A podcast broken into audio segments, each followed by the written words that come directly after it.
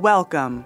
The following presentation from Answers in CME is part of an educational activity titled Bringing Clarity to Patient Management in Diabetic Retinopathy and Diabetic Macular Edema Practical Strategies to Integrate VEGF Targeted Agents. To access the full program and supporting materials, please visit the activity URL in the episode description. This activity is supported by an independent medical educational grant from Regeneron Pharmaceuticals Incorporated. Mrs. Jones is a 54 year old woman who was recently diagnosed with proliferative diabetic retinopathy with vitreous hemorrhage. It's unclear whether she has diabetic macular edema or not. My name is Michael Singer. I'm a physician and a clinical professor of ophthalmology at the University of Texas Health Science Center and director of clinical research at Medical Center Ophthalmology Associates in San Antonio. In this session, we're going to talk about recommended treatment options for diabetic macular edema and diabetic retinopathy. Intravitreal anti VEGF injections are now first line therapy for DME. Laser photocoagulation, which used to be first line, is now used for non center involved DME with circinate rings. Steroids alone or in combination with anti VEGFs are now considered second line agents. For diabetic retinopathy, panretinal photocoagulation is still the mainstay for proliferative retinopathy, including vitreous hemorrhage. Intravitreal injections are now coming up, however, especially in patients who don't want to do panretinal photocoagulation or in combination with photocoagulation for patients with proliferative diabetic retinopathy. And usually, steroids are typically used for patients who have concomitant diabetic macular edema along with the diabetic retinopathy as adjunctive therapy. When we look at recommendations, essentially patients with early non-proliferative retinopathy, mild or moderate, anti-VEGF is hardly ever used. And even in severe non-proliferative retinopathy, a lot of people do not use it. For proliferative retinopathy, however, patients are usually given anti-VEGF medications with or without panretinal photocoagulation. And that's based on the American Academy of Ophthalmology. When you look at how people practice based on the PAT survey, patients with severe NPDR still are followed by the vast majority of both US and international doctors. However, once you get proliferative retinopathy, anti-VEGF therapy is being used in combination with panretinal photocoagulation bevacizumab, which is a full length monoclonal antibody that's an anti VEGF medicine, basically is used due to its cost. However, it never had approval through phase three clinical trials. You've got ranibizumab, which is an anti VEGF fragment of the full length antibody. It was approved in the RISE RIDE clinical trials, approved for DME. Brolucizumab, the single chain antibody fragment, was approved in the Kite and Kestrel phase three trials aflibercept, a VEGF trap, approved in the VIVID and VISTA trials. A new entrant is faricimab, which is both anti-VEGF and anti-Ang2, stabilizing vessels and reducing leakage, approved in the phase three Yosemite and Rhine trials. In terms of corticosteroids, you've got triamcinolone, which is injected off label for the treatment of diabetic macular edema. More commonly, intraocular implants, which are biodegradable. The dexamethasone implant, which lasts approximately three months based on the phase three MEAD clinical trials. The fluocinolone implant, which was approved in the FAME trial, exudes fluocinolone acetonide up to three years. So, in summary, the anti VEGF agents are a good place to start for diabetic macular edema. You can supplement them with steroids. In terms of diabetic retinopathy and proliferative retinopathy, although panretinal photocoagulation was the mainstay, anti VEGF therapies are now definitely becoming part of the treatment algorithm. In our next session, we're going to discuss the clinical relevance of the latest efficacy data for approved anti VEGF therapy in treating patients with DR and DME. In this session, we're going to talk about the efficacy data for anti VEGF medicines in both DME and diabetic retinopathy. Protocol T was a trial between testing three different medications, bevacizumab, ranibizumab, aflibercept. Basically, they were tested head to head, and essentially at one year, the aflibercept gained 13 letters and the bevacizumab gained 9.7 letters. That was statistically significantly different. The difference between bevacizumab and aflibercept continued to be statistically significant at two years. However, the difference between ranibizumab and aflibercept was not statistically significant at that time point. In terms of Yosemite and Rhine, that was for a new medication called faricimab. And faricimab did non-inferiority trials comparing themselves to aflibercept. They used different treatment intervals over time. One was a fixed treatment interval, and the other was basically based on a potential treat and extend. And it turns out at the one year and the two year time points, there was non inferiority between the three arms. Brolucizumab was in the Kite and Kestrel trials, and the Kite and Kestrel trials were comparing themselves for diabetic macular edema to a aflibercept. And sure enough, at the one year time point, both in the Kestrel and the Kites, there was no statistically significant difference between those two arms. The panorama trials looked at diabetic retinopathy. So we're going to switch a little bit and talk about diabetic retinopathy. And what they did was they looked at patients with moderately severe to severe NPDR and saw what was the two step potential improvement in baseline DRSS or diabetic retinopathy severity scores over time. And you can see that essentially the key takeaway was at one year, there was an 80% risk rate of two step reduction in diabetic retinopathy and 80% rate risk reduction of vision threatening complications, including proliferative diabetic retinopathy and center involved diabetic macular edema.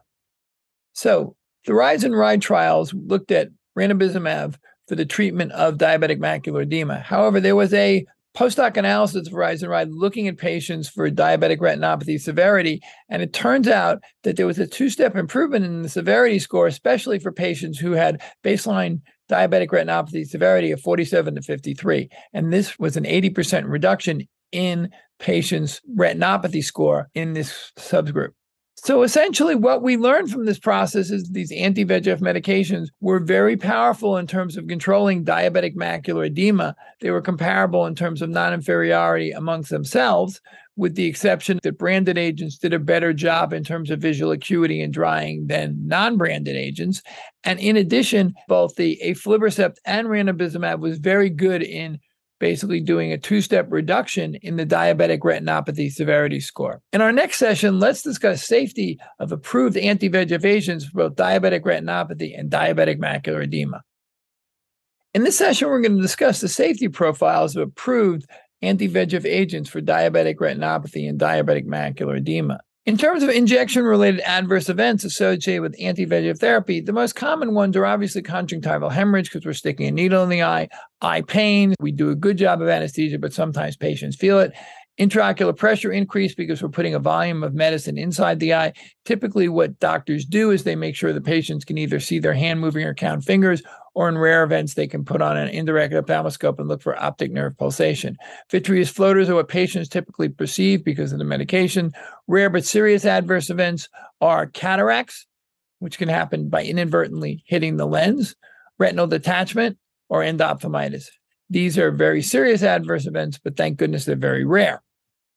Recently, there was an increase in intraocular inflammation and occlusive retinal vasculitis with brolucizumab. According to the FDA label, that essentially it was about 4% intraocular inflammation without occlusive retinitis is seen in anti-VEGF agents, but usually they're 1% or less.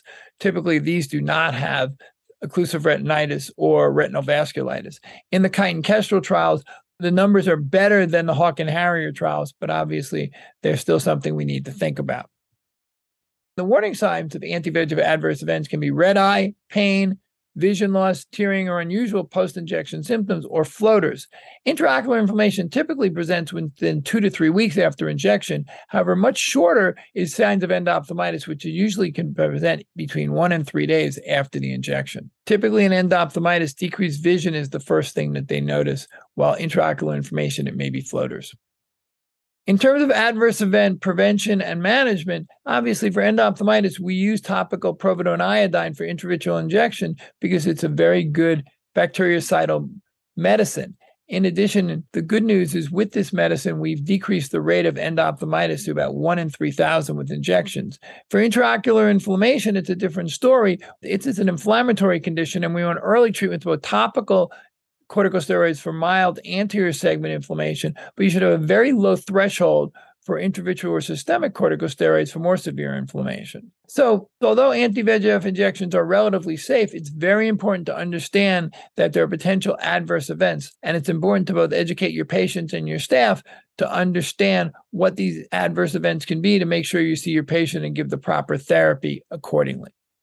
In our next session, we're going to discuss strategies for selecting the right therapeutic option for your patients with diabetic retinopathy or diabetic macular edema. In this session, we're going to talk about different strategies for selecting a therapeutic option for patients with diabetic retinopathy or diabetic macular edema. In Protocol T, patients with good vision 2040 or better actually did the same whether they had ranibizumab, bevacizumab, or aflibercept. If they were 2050 or worse, patients with aflibercept did better. The difference between ranibizumab and aflibercept narrowed in year two and was not statistically significant. However, aflibercept was still better than bevacizumab looking at patients that need longer acting treatment, you should think about steroids. For shorter acting steroids like dexamethasone implant is good for about three months or more. The REINFORCE study was a real life study looking at dexamethasone implants. And over the first year, 40% of people needed only one shot of dexamethasone implant, and the mean was two injections a year. In terms of longer acting steroids, the fluocinolones implants and the Paladin study showed that patients could actually gain approximately four to five letters of improved vision, even after being treated with anti VEGF medicines over time. And 25% of people did need rescue therapy for up to three years. Every time we talk about steroids, we have to talk about the increased risk in cataracts in the vast majority of patients and the increased risk of intraocular pressure in patients who are given corticosteroid therapy.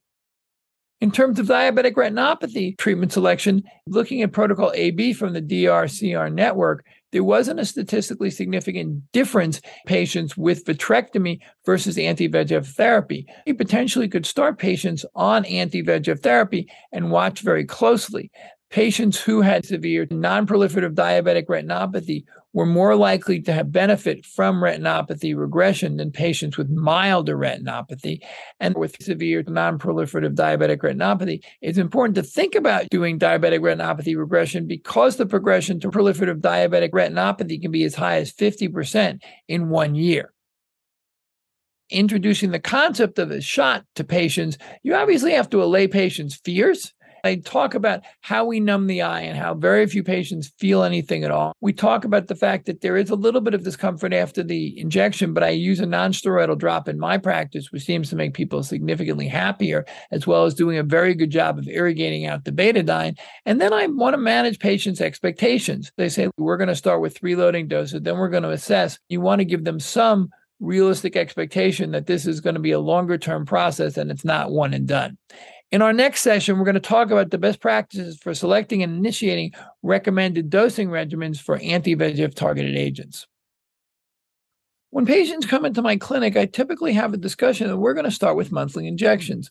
All the clinical trials were based on monthly loading doses, and typically I do three monthly loading doses for most of the anti VEGF medications, and then I watch and see what happens.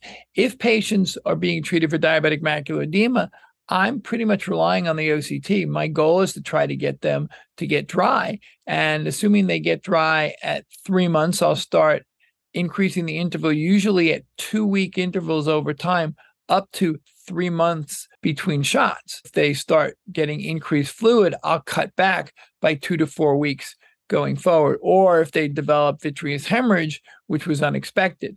This essentially is called treat and extend. It's been shown to be relatively effective. Monthly therapy does very well, but it's very hard to adhere to. As needed therapy didn't do as well. So, this is basically a compromise where you're essentially extending over time, hoping to get the best results of monthly therapy without the treatment burden that's associated with it. Now, if I'm treating patients who have diabetic retinopathy, it's a little different. What I'm doing is trying to get rid of the vitreous hemorrhage, and I'm going to give them three monthly doses. And I'm going to look at stability based on is it clearing out? And if essentially patients are doing well with treatment, and either if they have laser or don't want laser, I'm going to keep extending anti VEGF therapy for up to four months. The difference is in DME, I'm looking at the OCT, in proliferative diabetic retinopathy, I'm looking at the re- reduction of the vitreous hemorrhage. And again, I extend based on what the eye looks like in proliferative diabetic retinopathy, and I extend based on what the OCT looks like on macular edema. So, just seeing patients in the office, typically patients with mild NPDR, I'll just see once a year. People with moderate NPDR, depending what's involved, I'll be more like six to nine months. In patients with severe NPDR, we're three to six months. Proliferative diabetic retinopathy that don't have active neovascularization or vitreous hemorrhage, it's every three months. non center involved DME every six months and center involved DME every one to four months. I will tell you, most patients with center involved DME are usually treated. And for people who have high risk proliferative diabetic retinopathy, they're treated as well because of the fact that they have a high incidence of potentially causing vitreous hemorrhage and traction retinal detachments. Overall, what we tried to do today is give you an understanding of the anti VEGF landscape in terms of treating patients with diabetic macular edema and diabetic retinopathy. There are a number of different agents out there. They do a very good job of drying up the retina and regressing retinopathy. And based on individual algorithms, you can use them accordingly to help treat this patient population. Thank you again for your attention. Thank you for listening. Please visit the activity URL in the episode description to view all program materials, complete the post test, and get a certificate.